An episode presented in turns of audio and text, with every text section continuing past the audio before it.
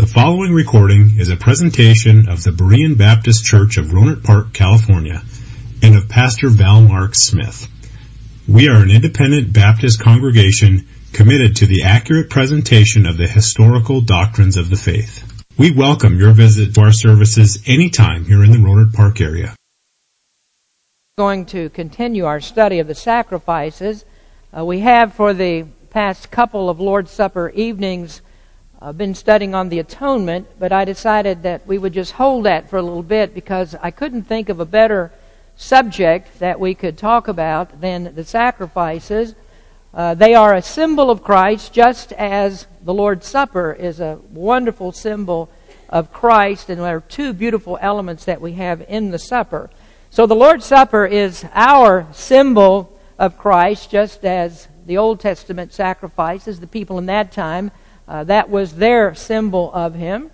And thankfully, we understand these symbols better than they did the ones that they were accustomed to in those sacrifices. In Hebrews chapter 1, the author wrote, God who at sundry times and in divers manners spake in time past unto the fathers by the prophets, hath in these last days spoken unto us by his Son, whom he appointed heir of all things, by whom also he made the world. The author says that God spoke in divers ways, in different ways, in times past, and today he speaks to us through his Son. His Son is the living Word. And in the book of Leviticus, we see God speaking, God revealing himself in other ways than in the written Word. Now, in our day, we don't have any revelation but the written Word because God doesn't show himself in other ways. He's already told us that the Word is sufficient for everything that we need to know about Him. And so before there was a written Word, God did speak in other ways. At times, He spoke in dreams and visions. Sometimes God was even more direct as He would appear to people in theophanies, as when He spoke to Moses at the burning bush or to Joshua just before the conquest of Jericho. And as Israel went through the wilderness wanderings, God was there. His presence was there in a, in a pillar of cloud by, a pillar of fire rather, by night to lead them, and a pillar of cloud by day. And that was God speaking to them in another way besides the written word. So God did speak in different ways. Well, in this text in Leviticus, this is another way that God spoke, and that is God revealed his character and his work in sacrifices that were made by the Hebrew people.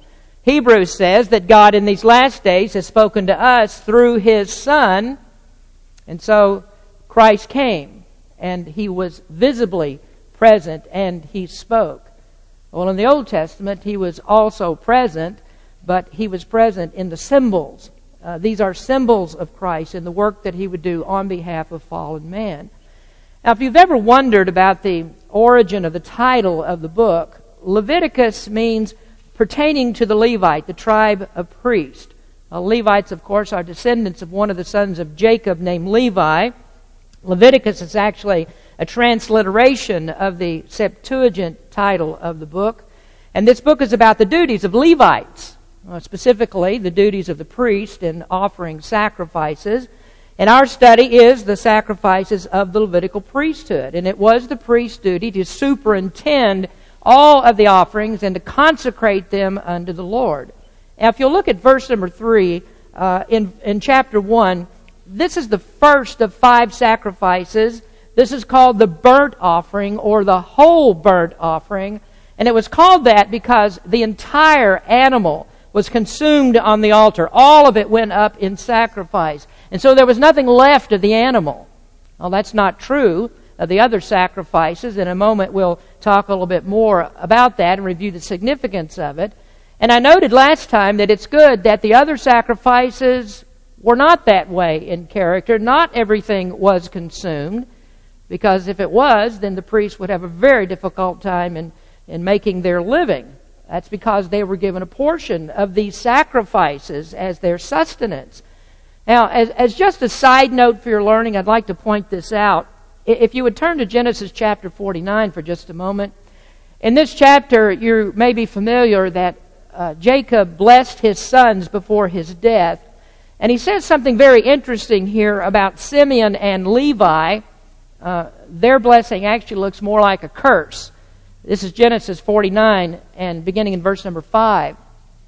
Simeon and Levi are brethren, instruments of cruelty are in their habitations. O my soul, come not thou into their secret, under their assembly, mine honor. Be not thou united. For in their anger they slew a man, and in their self will they digged down a wall. Cursed be their anger, for it was fierce, and their wrath, for it was cruel. I will divide them in Jacob and scatter them in Israel. Now I'll leave it to you uh, to re- do a little bit further reading to find out what the cruelty is that he talks about here. But rather than to look at that, I'd like for us to look at just the last part of the verse, uh, verse number uh, 7. I will divide them in Jacob and scatter them in Israel. Well, the tribe of Simeon was scattered mostly throughout southern Judah. Levi was given no territorial borders like the rest of Israel. Instead, they were given cities that were throughout the land of Israel. And since the Levites were scattered, it was the duty of the other Israelites to bring their, their offerings, their sacrifice, and then the priests would take a part of those sacrifices as their food. Now, their occupation was to be the ministers of God's people at the tabernacle, and so they weren't farmers and they weren't merchants. Now, I also want to note, notice verse number 13 back in Leviticus chapter 1 and review this for just a moment. We, we start at verse number 12 in Leviticus chapter 1 that says, regarding this offering, it says, And he shall cut it into his pieces with his head and his fat, and the priest shall lay them in order on the wood that is on the fire, which is upon the altar. But he shall wash the inwards and the legs with water, and the priest shall bring it all and burn it upon the altar. It is a burnt sacrifice, an offering made by fire of a sweet savor unto the Lord. Now, the burnt offering was a sweet savor offering. There, there is a distinction between sweet savor and non sweet savor. In the sweet savor offerings, there is no view of sin. This offering pictures the perfection of Christ, who had no sin, and so you don't picture sin in it. Rather, it's Christ in his character as a perfect man, the one who is always obedient to his Father. So there is no picture of Christ, the sin bearer, in the sacrifice. But we do see, as we talked about last week, the word atonement. And usually when we think of atonement, uh, it, we use it in terms of Christ paying the penalty for our sins. But here in this chapter, this is atonement in the larger sense, in, in looking at the other parts of what Christ did in satisfaction to God. And so this is not his penal substitution. That is, dying as a, a penal offering, as the penalty for sin, but rather uh, this is Christ in that perfection. And so you see the other, the penal substitution in non-sweet savor offerings. And so the distinction, distinction between these two offerings actually refers to the smell. A sweet savor offering is sweet smelling. And of course, that's figurative. It means that everything that Christ did was pleasing to his Father. His person and his work were a lovely scent to the Father. But whenever sin is in view, the smell is bad. God hates sin, and thus those are offerings that are called non sweet savor, or if we just put it in our terms, bad, bad smelling offerings. I wish I, we did cover this the last time, and I wish I, I had two or three hours on each of these sermons that we could just keep all the thoughts together because the continuity of it is important. But I don't have that time, and I don't think that any of you would want to sit here through all of that. And so the best that we can do is just remember and just keep going on. I'll do my best in the reviews to remind you, and do you do your best from week to week to remember what's been said. Now, the important part of our learning is that the symbols are things that we might not otherwise talk about. If we didn't investigate, if we didn't go into the Old Testament, if we didn't wonder why did they do all these things, then we just wouldn't talk about this. And so I often hear people say, well, I've been reading my Bible and I get to Exodus and I, and I get to Leviticus and I just get bogged down. I don't understand what's going on. What is that all about? I find it very, very strange. Well, when we study the Bible, learn these things, we find how fascinating they are to see how they dovetail into New Testament teaching. Now, this first offering is a burnt offering. So what was it for? Well, it is sweet savor. And since now all of you are experts on sweet savor and non-sweet savor, then you know that what this offering is going to show is some beauty of Christ, some perfection that he has as the perfectly obedient servant of his Father. And so in the first part of our outline, we discussed all of this. We discussed the, the object of the offering, that it is the whole burnt offering, which again means that the entire animal was consumed. And that represents that Christ gave his all, that he came to do his Father's will, and every part of him was consumed doing everything that the Father gave him to do. In his humanity, he never resisted, nor uh, did he have any desire to resist the Father. And in his divinity, he perfectly fulfilled the eternal plan that was in the mind of God, in the Trinity, from the very beginning, before the world was created. He was both God and man. There were two separate natures in him. There were two different wills in him. Different wills, but wills that were in agreement. And so in his humanity, he never resisted what the Father wanted him to do. And in his divine nature, he was willing to step down from his throne in heaven to be made in the likeness of men. And so he lived and he died as a man, never turning away from this great weight of responsibility that was placed on him. And so this offering speaks of his complete devotion. Now look at verses 6 through 9. And he shall flay the burnt offering and cut it into his pieces. And the sons of Aaron the priest shall put fire upon the altar and lay the wood in order upon the fire. And the priest, Aaron's sons, shall lay the parts, the head, and the fat in order upon the wood that is on the fire, which is upon the altar. But his inwards and his legs shall he wash in water. And the priest shall burn all on the altar to be a burnt sacrifice an offering made by fire of a sweet savor unto the Lord. Now the text describes how that Aaron and his sons would take every part of the animal, and it describes the different parts. And we may wonder, well, why does God tell us about the parts? Why doesn't God just say, take all of that animal, put that animal on the altar, and burn it all up? But God doesn't say that. Instead, He says, take the head, and take the fat and take the inwards and the legs. Why does God do that? Well, this is another way that God speaks to us in diverse manners, in various ways. The head represents judgment. The head stands for thought processes and decisions. Christ agreed with his Father, and his decision was to follow the Father's will. Now, you read about his life and see if you can find any reluctance on his part to do the Father's will. The first incident we read about him is in uh, when he was 12 years old at the temple. And what was it that he said? I must be about my Father's business. Already at the age of 12 years old, he was surrendered to the Father's will. And then every doctrine that he taught was centered on the work that he would do for his Father. Every place that he went, the eternal work of redemption was the focus of it. And in a moment, we'll show you how that relates to us. And they were told then to put the, put the fat on the altar. Well, that, that's an interesting thing because, because of how much the ancients knew about anatomy. Fat is the place where energy is stored. Now, they didn't know about glycogen and carbohydrates and proteins and that. They weren't, they weren't chemists. But they noticed that when the fat content goes down, so does the energy. Well, what does that mean to Christ?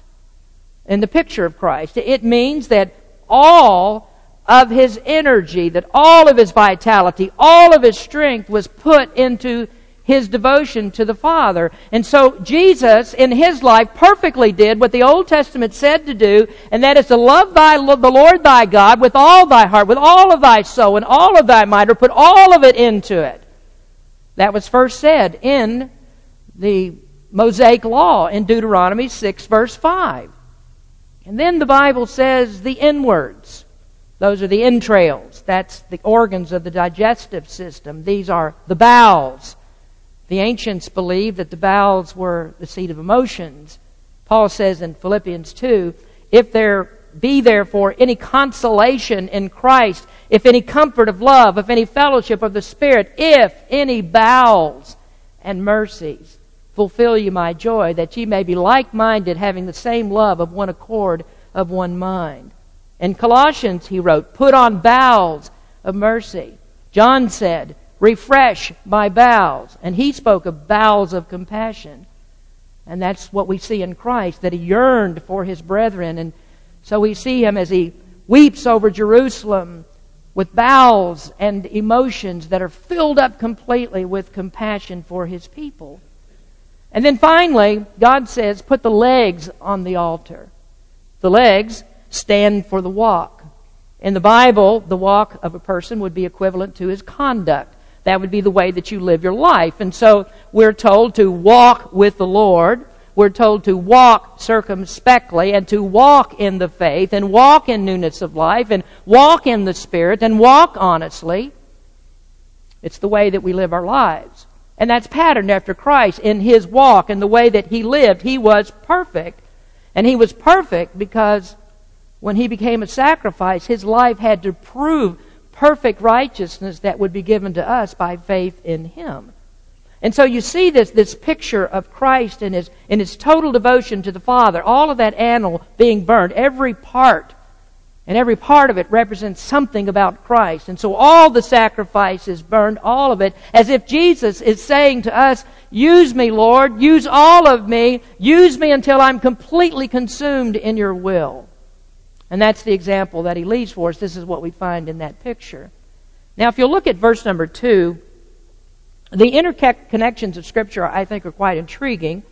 Uh, if you look at verse number 2, I'll read in Mark 7 where Jesus used a very, very strange word.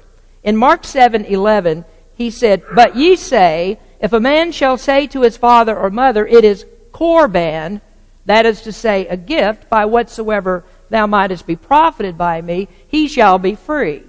Jesus said, Corban. Well, what is Corban? Well, we find it actually in Leviticus 1, verse number 2. Speak unto the children of Israel, and say unto them, If any man of you bring an offering unto the Lord, ye shall bring your offering of cattle, even of the herd and of the flock. If any man bring an offering, offering, there is the word korban. Now in Mark chapter 7, Jesus called it a gift. And so the idea is that a sacrifice is a gift to God. And verse 4, he says, and he shall put his hand upon the head of the burnt offering. And that shows that the one who offers the gift identifies with that offering.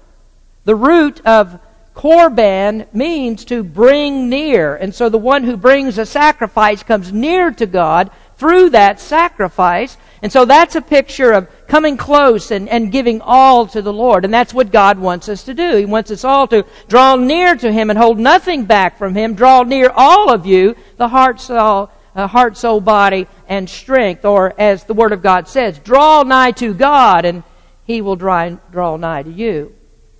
And then we also discussed the way that the offering given uh, shows that Christ's sacrifice cannot be shared, that He is sufficient. It's the animal that's given. Now, the one who offers only identifies with the thing that he offers, and he can't do anything more. He can't personally suffer. Oh, he's given the offering for the suffering, uh, so he can't suffer to help himself.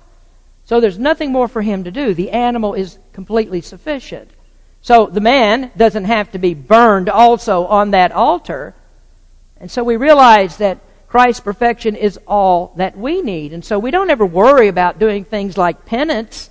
There isn't anything that we can make up for. We, we can't complete anything. We, we can't go through purgatory and be purged. If we trust anything but Christ alone, then the offering will never be accepted. Well, from there, we can go on. Uh, what I've done just now is to fill in some of the holes that I left last week that gives us a more complete picture of the purpose of this offering. Now, secondly, uh, I want to, to speak to you about the sacrifices selected. Now, God gave specific instructions about the animals that He would accept. What kind of animals can they bring? Well, there's a variety of them. And the variety of them is diverse because there is a diversity of people. Verse number two, speak unto the children of Israel and say unto them, if any man of you bring an offering unto the Lord, ye shall bring the offering of the cattle, even of the herd, and of the flock. In verse number 10, and if his offering be of the flocks, namely of the sheep or of the goats, for a burnt sacrifice, he shall bring it a male without blemish. Verse 14. And if the burnt sacrifice for his offerings to the Lord be of fowls, then he shall bring his offering of turtle doves or of young pigeons. So we see the, the sacrifice can be from the cattle, an ox can be brought. It can be from the flock, that means a sheep or a goat, or it can come from the fowls, that would be a turtle dove or a pigeon. And so the range of animals is from the ox to the dove. And of course, that is a wide disparity. Well, what does that broad range of animals mean? Well, it corresponds to the economic status of the people. In the Hebrew economy, the ox is a sacrifice for a wealthy man. A dove is a sacrifice for the poorest of people. And then between are the sheep and the goats. And that's for the middle class people, what they can afford. So roughly this is how it corresponds. It's out of order for a rich man to bring a dove and a poor man can't bring an ox. And so here, here is the point that we are to give God to the best of our ability. That God's not going to refuse anyone based upon his wealth. He accepts the bird of the poor man in as high regard as he does the ox for the rich man. But we have to be very careful about this because we can't reverse that order. God will not accept a bird from a rich man. And the reason that he doesn't, because it's not his best. He can do better than that. So we're always told to bring the best that we can offer. Well, Jesus didn't die for the rich to the exclusion of the poor, neither did he die for the poor to the exclusion of the rich. But there are some, as you know, that believe that there's virtue in poverty. I mean, it's almost like that's a blessed thing. If you're poor, just to be poor, we ought not to think that Christ didn't like rich people. The Bible doesn't teach that. He never said that you're to hate rich people. He only taught that the rich should not put their riches above him, to love their riches more than they do him. But you have people that read the Beatitudes and they see this. They see the false interpretation of Catholicism in it, and they see the Beatitude that says, Blessed are the poor in spirit, and they interpret that, that the best thing that a person can do is take a vow of poverty. That would be the most pleasing to God. But Jesus isn't speaking of material goods in that passage. Poverty isn't necessary for anyone. If every Christian was poor, then we have no way to support the Lord's work. And so the poor in spirit doesn't refer to the material goods of a person, but it refers to the person's moral character, that he is spiritually bankrupt. That there is nobody that's anything without Christ. We are only rich in Christ. And then further, the diversity of animals displays a difference of disposition. An ox is an untiring animal. He represents strength and determination. The ox would be the animal in servant mode as he labors for the farmer. And they say that an ox will literally work himself to death if you keep pushing him. Well, is God then speaking of Christ in that picture? How often do we see Christ weary in his labor? Day and night, he worked for the people. He never left them hanging. He saw so many. He healed so many. He was often completely exhausted at the end of the day. And then what did he do? At times he went and prayed all night long and then got up and started all over the next day. That's the servanthood of Christ. Then we have the Lamb. The Lamb pictures a different side of Christ. The Lamb is never assertive. The Lamb is docile. He doesn't complain. He follows the, the shepherd in complete obedience and dependence. And we see that in Jesus as well, that as a lamb, he went to the slaughter and never opened his mouth. Pilate marveled that he made no defense at obvious, inaccurate, false accusations. And the only thing that Jesus replied against that was, You don't have any power against me at all, except that we're given to you from heaven. And then isn't it interesting that the scripture continually refers to us as the Lord's sheep? That we are the sheep of his pasture? That we're to follow him without reservation? That we bear the reproach of Christ as his sheep? Romans 8:36 as it is written for thy sake we are killed all the day long we are accounted as sheep for the slaughter. And then thirdly, there are those doves. The dove is a picture of innocence. The dove is the meek and lowly Jesus. The dove is harmless and non-threatening. Jesus says in Matthew 10:16, "Behold, I send you forth as sheep in the midst of wolves. Be ye therefore wise as serpent and serpents and harmless as doves." Paul said Christians should be harmless or blameless, harmless as in Philippians chapter 2. So we have this diversity of, of, of people and attitude seen in the diversity of animals.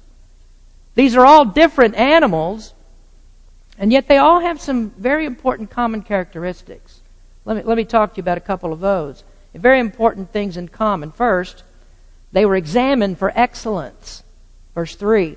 If the offering, if his offering be a burnt sacrifice of the herd, let him offer a male without blemish. So every animal is to be very carefully examined to make sure that there are no marks of imperfection. There are no cuts, there are no bruises. This animal can't be sick.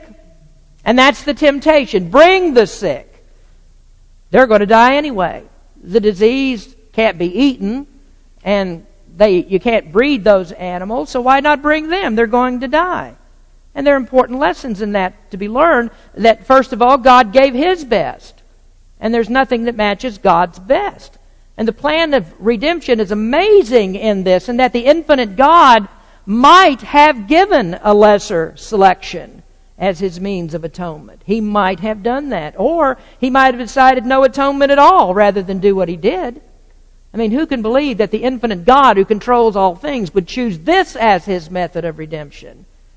Now, the only way that I can make sense of all of that is to say that perfect God can't be appeased by anything but is what is perfect. And the best is His Son, and the best is all that God accepts. And so we can't really search out God's mind to find out why He did all of these things, what His reasons are. We only know this one thing that the perfect Son is the only way to accomplish a perfect, acceptable sacrifice that is of the sweetest savor. How can the sick ever represent him? Now we also notice another thing that this is a male without blemish. In this offering, it's always a male. It's the manhood of Christ that's under consideration, and not man being a generic term, uh, just a generic term for a human. Uh, we, we don't have any patience for anyone who represents God as female or gender neutral. Oh, the male is the head that's the natural order of creation. Secondly, this animal was delivered without demand. Verse 3 If his offering be a burnt sacrifice of the herd, let him offer a male without blemish. He shall offer it of his own voluntary will at the door of the tabernacle of the congregation before the Lord.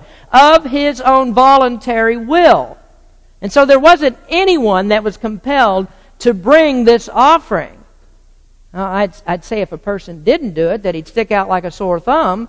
But there wasn't anybody who said, you have to do this. Nobody was coerced.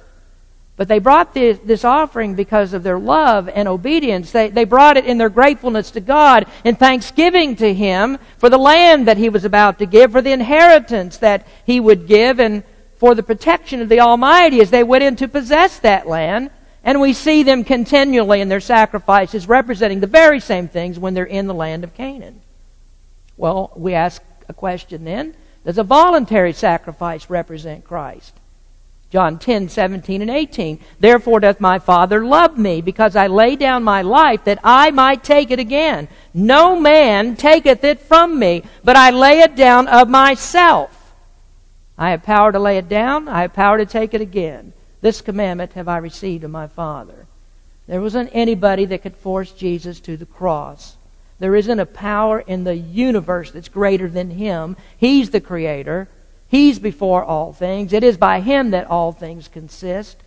And so there isn't anybody who says to the Creator, you must do this or you must do that.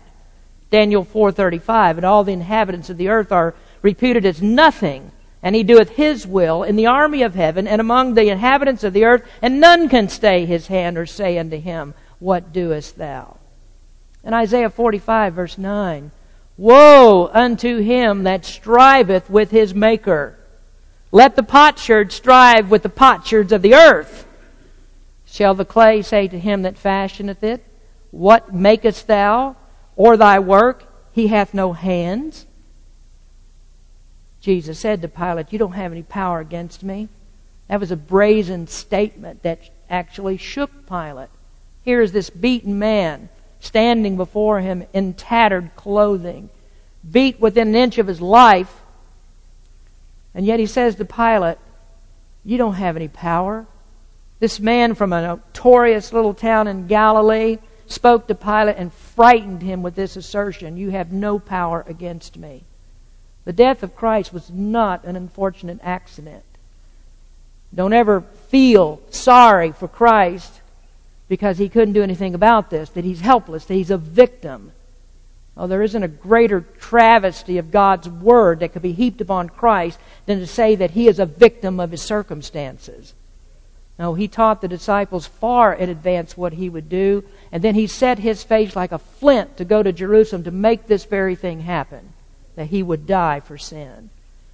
Now, the voluntary sacrifice also speaks of our faith in Christ.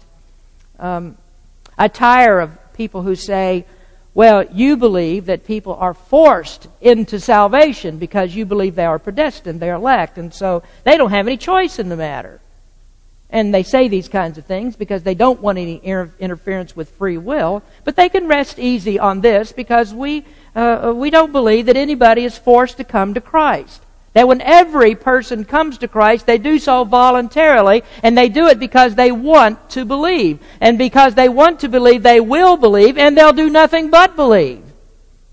Now, the difference in what we teach and what they teach is that we think, or, or I should say, they think that people that are depraved and spiritually dead want to believe in God. They don't. And they think that they can believe without any help from God. They can't. We say people must be enlightened before they can believe. They must receive an effectual call of the Holy Spirit before they will believe. And then when they receive that call, they gladly come to Christ. There's not one of them that fails to come to Christ because Jesus himself said, My sheep hear my voice and they follow me. Our statement of faith says, Nothing prevents the, prevents the salvation of the greatest sinner on earth but his own inherent depravity and voluntary rejection of the gospel. You see, man is willing to do only one thing concerning his salvation that is resist it. Always reject it. And he only comes to Christ when his spiritual eyes are opened. And when those eyes are opened, there is nothing that will keep him from Christ. And so he doesn't have to be forced. He isn't dragged kicking and screaming. Every sinner that comes to the Lord Jesus Christ comes in one of two ways. Either he comes with tears of joy, or he comes with smiles of uncontrolled enthusiasm. Now, thirdly, I said there were two, but there are three.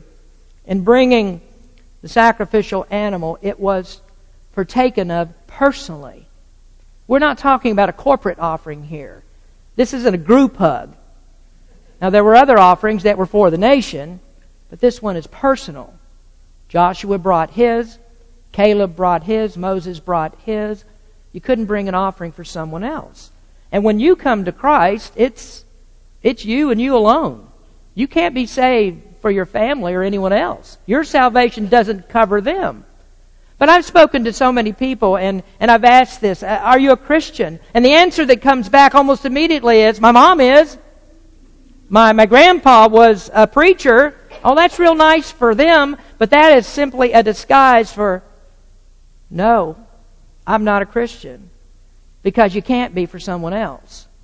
You know who messes that up? Religion messes that up. Catholicism teaches that it's possible to be born into the church, that there is no faith required. Mom and dad will take care of everything. They'll stand good for you. They'll see that you get sprinkled. They'll make sure that the sign of the cross is made on your forehead, and they'll do that as a baby. That's good enough. No repentance, no faith. That's not necessary. Then you have Mormons that baptize for the dead. They're going to get you to heaven one way or the other. And so they, they have 24 hour baptistries going going every single day where they have locations that they run people through the baptistry and in proxy baptisms they baptize for the dead reading their names out of newspaper obituaries That's good enough to get you into heaven. Salvation, folks, is not a passenger train. Salvation is a unicycle. It's you and you alone. Personally, for you, you alone. You have to repent of your sins and place your faith in Christ. Nobody can do it for you. Otherwise, there is no salvation. Now, as this offering shows in verse number four, the one who offers must personally identify with the sacrifice. Well, let's conclude with this last point, and this finishes our study of the burnt offering. Number three is Israel the only invitee. Let me take you back to the beginning of verse number one and the meaning of Leviticus. The Hebrew Scriptures take the name of the book from the first word of the Hebrew text.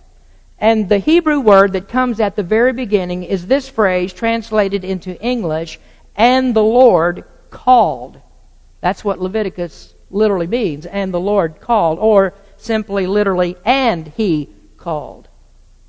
Zodhiates notes this title is representative of the content and purpose of the book, namely the calling of God's people. I don't understand why that's so badly missed. God didn't say, go get the Canaanites. Go get the Egyptians. Round up all the Moabites and bring them, bring them all, and we're going to have a big sacrifice. We're going to make sacrifices. No, this is not a covenant for anybody but Israel. And the big picture of atonement here is that it is for no others but Israel because they're God's chosen people. The Old Testament continuously follows Israel because they are God's people. And the only way that you see others are included is when they are proselyted to the Jewish religion and they live as Jews. And so in the Old Testament, you never find atonement made for any, in any sacrifice for heathen nations. Never. Never is there a sacrifice of atonement made for heathens.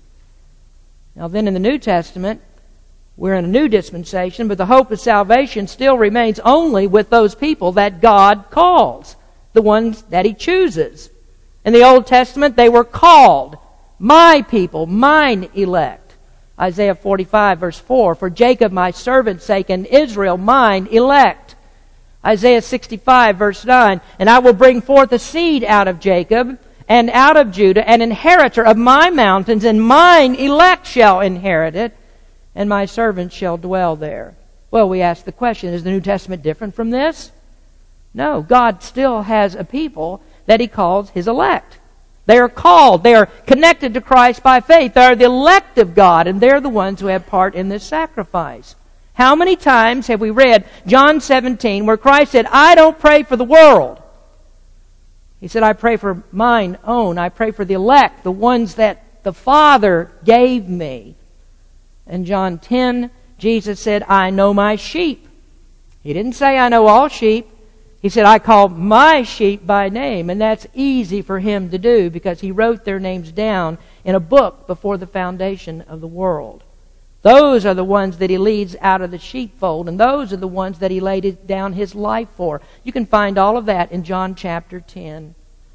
And we wonder why people don't see that the sheep in verse number 3 are the ones that he gave his life for in verse number 11 and verse 15. And then he mentions other sheep in verse 16. Those are Gentile believers who would believe. Those are people in the world, or in other words, a diversity of people.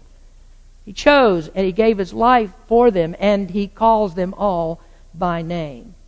Ephesians 1 4, according as He hath chosen us in Him before the foundation of the world, that we should be holy and without blame before him in love. 2 Thessalonians 2:13 but we are bound to give thanks always to God for you brethren beloved of the Lord because God hath from the beginning chosen you to salvation through sanctification of the spirit and belief of the truth. Every offering has that character. Each of them is for Israel. There are none of these offerings that include anyone that is outside the elect. And so the Old Testament symbolizes Christ in many other ways. And how is it that we come to this one and we reject this very important truth? What about the symbolism that we find there? That there is no atonement, no sacrifice made for any others than God's elect. Isn't that the obvious conclusion that we have? when there are no sacrifices made for heathen nations. Now these are these are things that I wanted you to see about the burnt offering. That God revealed Christ in diverse ways. As we go through sacrifices, we'll see many, many different ways. All of that flows out of Old Testament sacrifices. And in fact, you're going to learn more about Christ and tabernacle in the tabernacle worship than you will in any other thing that you study in the Bible. And so if your understanding is better because of this, and you love Christ more because of this, then every minute that we spend talking about these sacrifices is blessed. John Flavel, the Puritan, said, Blessed be God for Jesus Christ. Now it's time for us to participate in what we do as a New Testament symbol of Christ. His death is pictured in the Lord's Supper. And it's not a literal sacrifice, you know that. This is a memorial. It's a memorial of the once for all sacrifice that was made at Calvary. So I'd like for everyone to stand if you would, and we're going to pray. And as I pray, the deacons are coming forward to prepare for the administration of the supper. And before we do that, we're going to sing the communion hymn. So let's go to the Lord in prayer. Heavenly Father, we come to you now and we thank you for your word, the study of your word, how precious that is to us to learn more about Jesus Christ, the Savior of this world, the Savior of the people who believe in Him. Lord, we thank you so much for giving us Jesus Christ. And then we also thank you that now we're able to, in a New Testament picture, look back on what Christ did. And as Old Testament people did, see uh, a sacrifice was made, and the sacrifice represents the Lord Jesus Christ. Help us, Lord, as we do it, to remember what you did for us, for us who have put our faith in you. And we thank you, Lord, for salvation that we have in Jesus Christ. In his precious name we pray. Amen. Thank you for listening to this presentation of the Berean Baptist Church of Rohnert Park, California. If you would like further information about our church, please feel free to call us at area code 707-584-7275 or write to us at Berean Baptist Church, 6298 Country Club Drive, Rohnert Park, California, 94928. Additionally, you may visit us on the World Wide Web at www.bbaptist.org.